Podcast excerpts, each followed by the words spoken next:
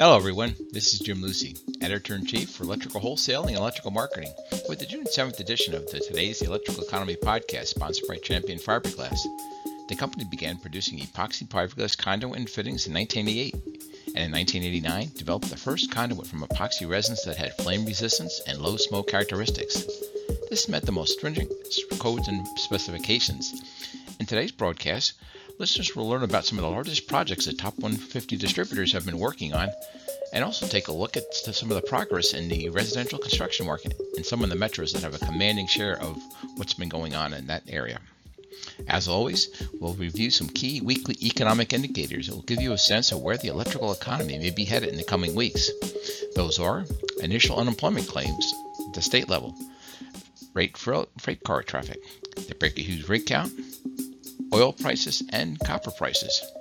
Our thanks again to Champion Fiberglass for once again sponsoring the Today's Electrical Economy series of podcasts for 2021. We're delighted to be working with Champion. Let's first look at unemployment claims at the state level. The weekly unemployment data from the U.S. Department of Labor and the U.S. Bureau of Labor Statistics highlights the states with the most unemployment claims. It's valuable to electrical distributors, manufacturers, and reps because it provides some insight into the unemployment situation at the local level. For the week ending May 29th, the advanced figure for seasonally adjusted initial claims was 385,000. That's a decrease of 20,000 from the previous week's revised level.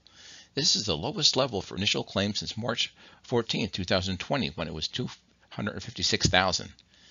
The advanced seasonally adjusted unemployment rate was 2.7% for the week ending May 22nd. That's an increase of 0.1% from the previous week's unrevised rate. The 10 states that had the biggest decrease in their initial unemployment claims for the week ending May 29th were Texas, with a decline of 2,965 claims, Florida, with a decline of 2,591 claims, Oregon, with a decline of 2,288 claims, Alabama with a decline of 1,725 claims, State of Washington with a decrease of 1,588 claims, West Virginia with a decline of 1,482 claims, New Jersey with a decline of 1,234 claims, Wisconsin with a decline of 1,091 claims, Arizona with a decline of 841 claims, and the state of North Carolina with a decline of 802 claims. Now let's look at those states that had some large increases in their unemployment claims. Those were Pennsylvania, with an increase of 7,036 claims, Illinois, with an increase of 3,893 claims, California, with an increase of 3,570 claims, Kentucky, in the fourth position with 3,391 claims, Missouri at number 5 with 2,344 claims, State of Virginia in number 6, 2,128 claims, State of Michigan, number 7 at 1,593 claims. New Mexico with 1,259 claims. State of Nevada with 1,140 claims. And Oklahoma with 1,004 claims. One of the more interesting leading economic indicators for the overall U.S. economy is freight rail traffic. It's a measure of the amount of raw materials and finished goods being shipped by rail. The best source for this data is the American Association of Railroads, which publishes this data weekly. Total U.S. weekly rail traffic was 530,225 carloads and intermodal units. That's up 34% compared with the same week last year. AAR Senior Vice President John Gray said in the press release interpreting this data, U.S. rail volumes in May 2021 were encouraging. Total carloads were the most for any month since October 2019 on a weekly average basis.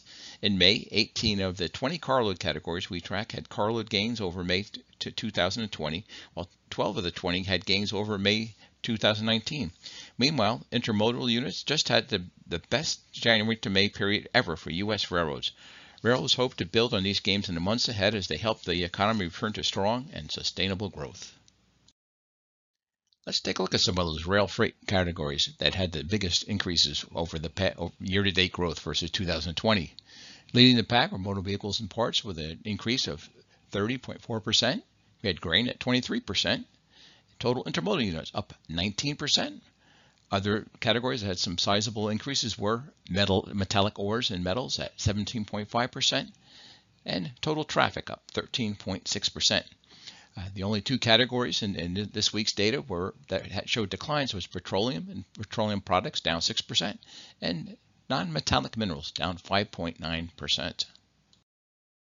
If you track the oil market, you're probably familiar with the Baker Hughes rig count, which tracks the oil and gas rigs that are operating. The data is available each week on the state, basin, and national basis at www.rigcount.bakerhughes.com. This slide gives you an idea of the largest oil and gas deposits. It really gives you a good sense of just how many of these large oil plays are in Texas and Oklahoma, and how big an area the Marcellus gas region covers in Pennsylvania, Ohio, and in parts of West Virginia. The most recent data for the Baker Hughes rig count showed a count of 456 for the week ending June the 4th. That's down one from the previous week, but up 172 rigs from last year. When you take a look at this slide, you can see how closely tied those large basins are to the overall rig count. The Permian and Eagle Ford basins in Texas and the Williston Basin in North Dakota account for more than 70% of drilling activity. As you can see in the slide, they move in tandem with the direction of the national data. Oil prices are on the move. On the morning of June the 6th, they stood at just over $69 a barrel. They've been over that $60 mark for a good chunk of the 2021. And while we all remember the incredible drop in prices last spring at the height of the pandemic, the reality is that over the last two years, they've been relatively stable and spent much of their time in the $40 or $60 barrel range. When you look back a few more years, you will see that since 2016, that $40 to $60 per barrel range is pretty much the norm. Economists like to call copper pricing Dr. Copper because it's the leading indicator for future economic activity. Copper is used in so many industries, with the construction industry among the leading markets because of its use in wire and cable and copper plumbing pipe. Copper remains over the $4.50 per pound mark. It's down a bit from last month when it hit a record of $4.76. Economists are forecasting increases in demand for copper both in the short term as the economy heats up and in the long term because of the expected surge in demand for applications in the electrical vehicle and electric grid hardening and expansion. They're also expecting price to continue for the increase for the foreseeable future. Now let's take a look at some of the mega projects some, that some of our top 150 electrical distributors have been working on. While the overall construction market is tracking along at slow growth so far in 2021, there seems to be quite a few trophy jobs out there. Let's take a look at some of them. In Austin, Texas, for example, you've got a market that's been blessed with all sorts of growth in the single family, multifamily, and downtown commercial construction eh, uh, segments. But it's, and it is by most measures one of the fastest growing metros in the entire United States.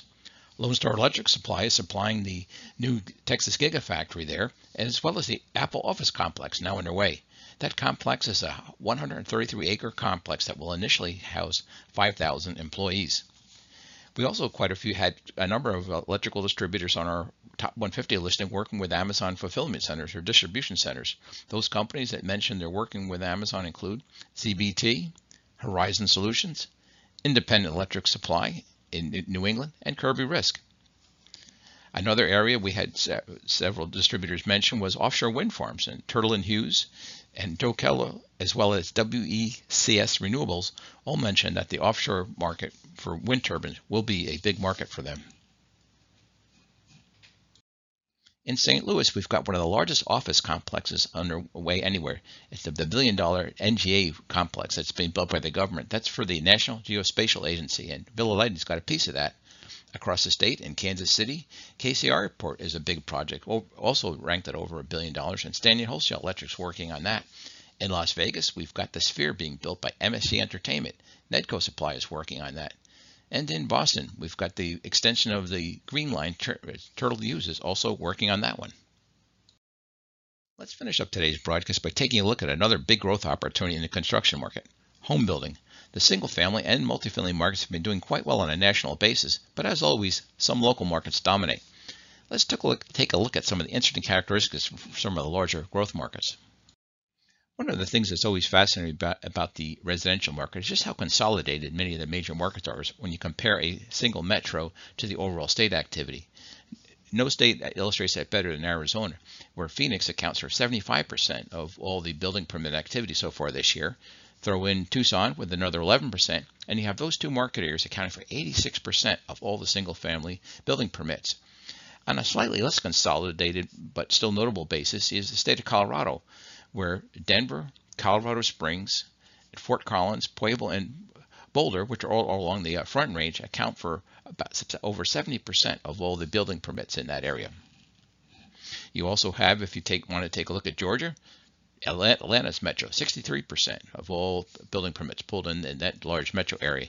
In Nevada, Las Vegas at 73% of all single-family building permits. Throw in uh, Reno on top of that, you've got 91% of all building permits in that state in just those two metro areas. Uh, Texas is definitely more decentralized as far as the building activity, but when you take a look at Houston with 30%, Dallas with 29% of permits, Austin with 15% of all the permits, and San Antonio, you have a very large chunk of all building activity in, in Texas in just four markets. Also, this is same trend extends to Utah along what's called the Wasatch Range, where communities like in Salt Lake City, Ogden, and Provo account for a very large portion of all the building permit activity there. That wraps up things for today's podcast, and a special thanks to the folks from Champion Fiberglass for again sponsoring the Today's Electrical podcast series for 2021. Please contact me if there's any other type of economic data you'd like us to cover in these podcasts, or if you have any questions on any of the data that we covered today. Our next presentation will be on Monday, June 21st. Thanks again for listening. Please stay healthy, be happy, and we'll talk with you again soon.